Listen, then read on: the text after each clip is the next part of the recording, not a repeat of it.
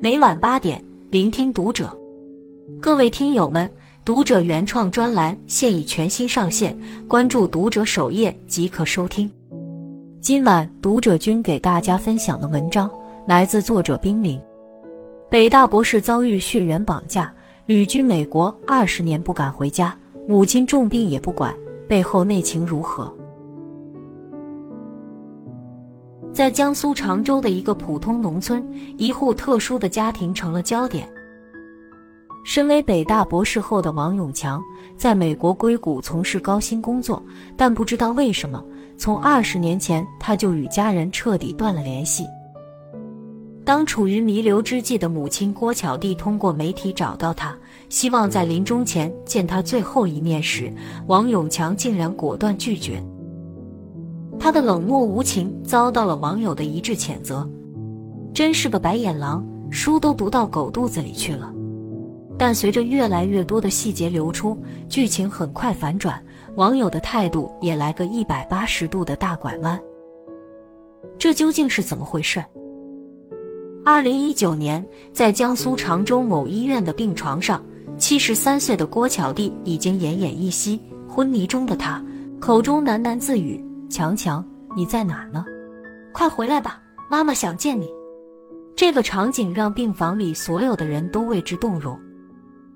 当地电视台得知郭巧娣的事情后，对她的遭遇深表同情。为了完成郭巧娣最后的心愿，电视台当即决定通过媒体，动用一切力量，尽快帮她找到儿子。记者在询问后得知。老人口中的儿子叫王永强，当年是北京大学的博士后，非常优秀。一九九九年，儿子和儿媳一起去日本留学，儿子在走之前还向他承诺，从日本留学回来后会出钱帮家里盖一栋楼房。郭巧娣当时非常高兴，还特意为儿子和儿媳办了践行宴，但没想到儿子竟然一去不返。此后再没收到他的任何消息。从小养大的儿子竟然抛弃了我。面对记者的镜头，郭巧娣早已泣不成声。当年儿子失联后，可把我和他爸给急坏了。我们找遍了所有能想到的地方，都没有找到他。到现在为止，已经整整二十年了。之后，随着这档为母寻儿的节目播出，社会各界都给予了郭巧娣广泛的关注。为他打抱不平。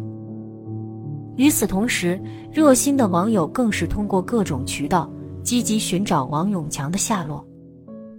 最终，有网友获悉，王永强目前在美国硅谷做工程师，年薪几十万，生活境况优渥。当记者得知这一消息，立马在第一时间拨通了王永强的电话，义正辞严地对他说：“你的父母已经找了你二十年。”你怎么忍心抛下他们不管？电话那端一直沉默。记者又急切地说道：“你母亲现在病得很重，你快回来吧。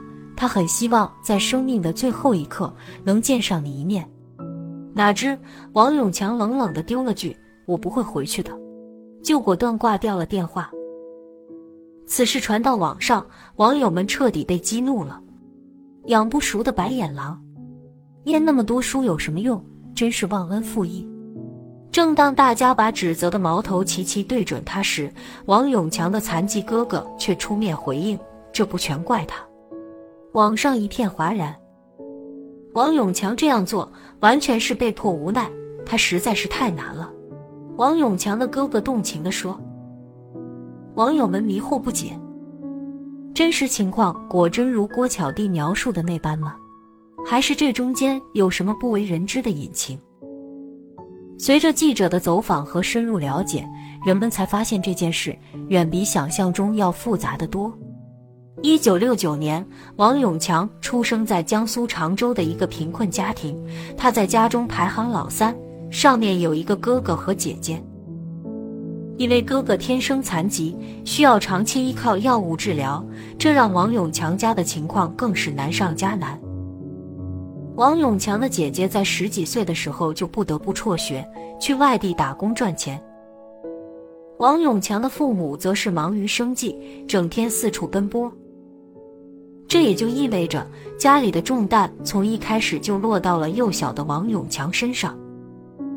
穷人的孩子早当家，为了减轻家里的经济负担，他从小就开始捡垃圾补贴家用，连他上学所用的铅笔头和旧本子，都是从垃圾堆里捡回来的。从小学到初中，王永强总是利用课余时间，尽自己所能帮父母分担家务。同时，他还要照顾生活不能自理的哥哥吃饭、如厕。即便生活如此艰难，王永强也从来没有在学习上放松过自己。他学习勤奋努力，年年都能捧回一张三好学生奖状，以至于在初中毕业时，他以全村第一的成绩考上了当时县城最好的高中。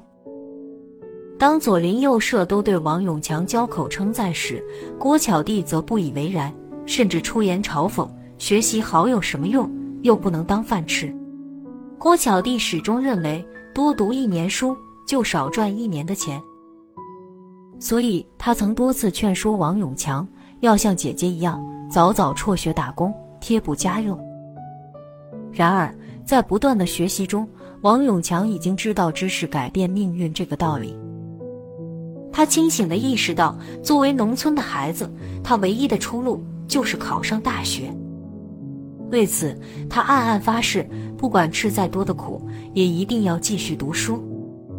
不可避免的，在快开学时，王永强因为上学的问题和父母发生了激烈的争吵。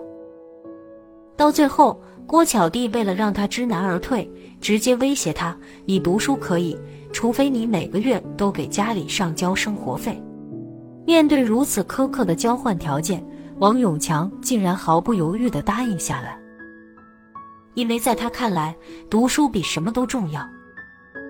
王永强非常珍惜这来之不易的学习机会，他每天晚睡早起，学习异常刻苦。除此之外，为了赚取生活费，他还得利用课下时间做兼职，饭店服务员、发传单、送报纸，甚至还到工地扛水泥、搬砖。但即使这样，在每个月给家里上交完生活费后，他自己所剩的钱也是寥寥无几。为此，王永强不得不节衣缩食，能省则省，每天吃不饱饭是再正常不过的事。生活的磨难让王永强在暗地里不知流了多少眼泪，但他从来没有想到过放弃。对他来说，只要能让他读书，受再大的委屈也是值得的。况且那一张张优异的成绩单足以让他引以为傲。就这样，他靠着顽强的毅力，半工半读，勉强上完高中，最后以优异的成绩考上了苏州大学。这时，郭巧娣又故技重施，再次逼迫他辍学。所幸的是，大学里的贫困生每个月都能领到四元的额外补助。最后，王永强好说歹说，在原先生活费的基础上，把四元的补助金也全部上交父母，这才得以说服父母，让他完成了大学四年的学业。由于王永强大学期间表现优秀，毕业后他直接被苏州大学保送为研究生。到了研究生的阶段，国家的补助也提高了许多。当郭巧娣得知王永强每个月都能领到七十多块钱的补助时，不禁心生欢喜。但王永强毕竟已二十多岁，需要花钱的地方很多。除了平时的社交应酬，他还有许多科研项目需要完成，所以他并没有把补助金全部上交给父母。可没想到的是，郭巧弟竟然为了此事怒气冲冲地跑到王永强就读的学校。不管不顾的大声痛骂：“你现在翅膀硬了，有钱只顾自己享乐，对家里不管不顾。”这让王永强难堪之极。当时他恨不得找个地缝钻进去。此后，王永强成了校园里的名人，不时有异样的目光向他投来，更有一些不明真相的同学在他背后指指点点。在巨大的思想压力下，他一头扎进书本里。